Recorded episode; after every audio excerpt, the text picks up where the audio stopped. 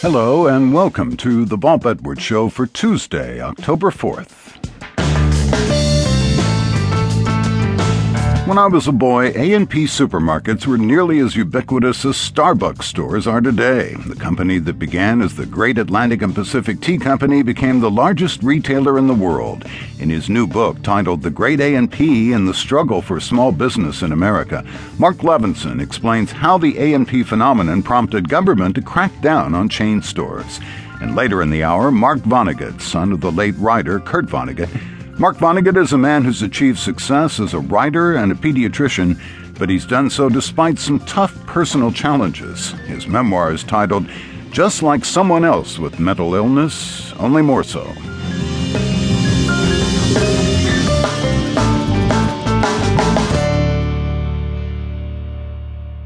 At one point, the A&P supermarket chain was so big it was known as Grandma.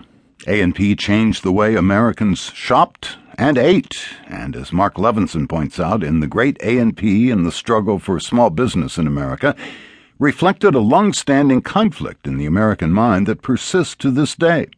We shop at Walmart and Target and yet long for the bygone days of our neighborhood grocer. The grocery business uh, back in, say, the 1920s was dominated by mom and pop stores. They were typically not downtown, they were typically in the neighborhoods. Uh, there was roughly at that point in time one grocery store for every 52 American households. Right. So there was probably a grocery store on your block. Uh, these days we get all misty eyed at the idea of uh, independently owned and operated family business here.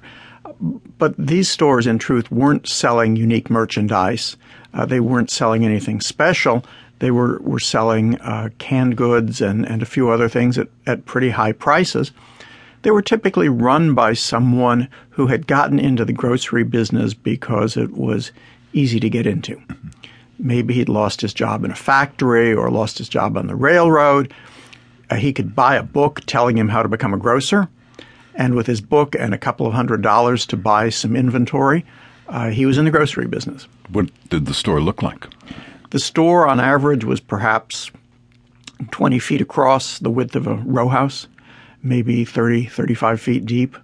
Uh, it had shelves on both sides. In front of the shelves were counters because the customers weren't meant to get close to the merchandise.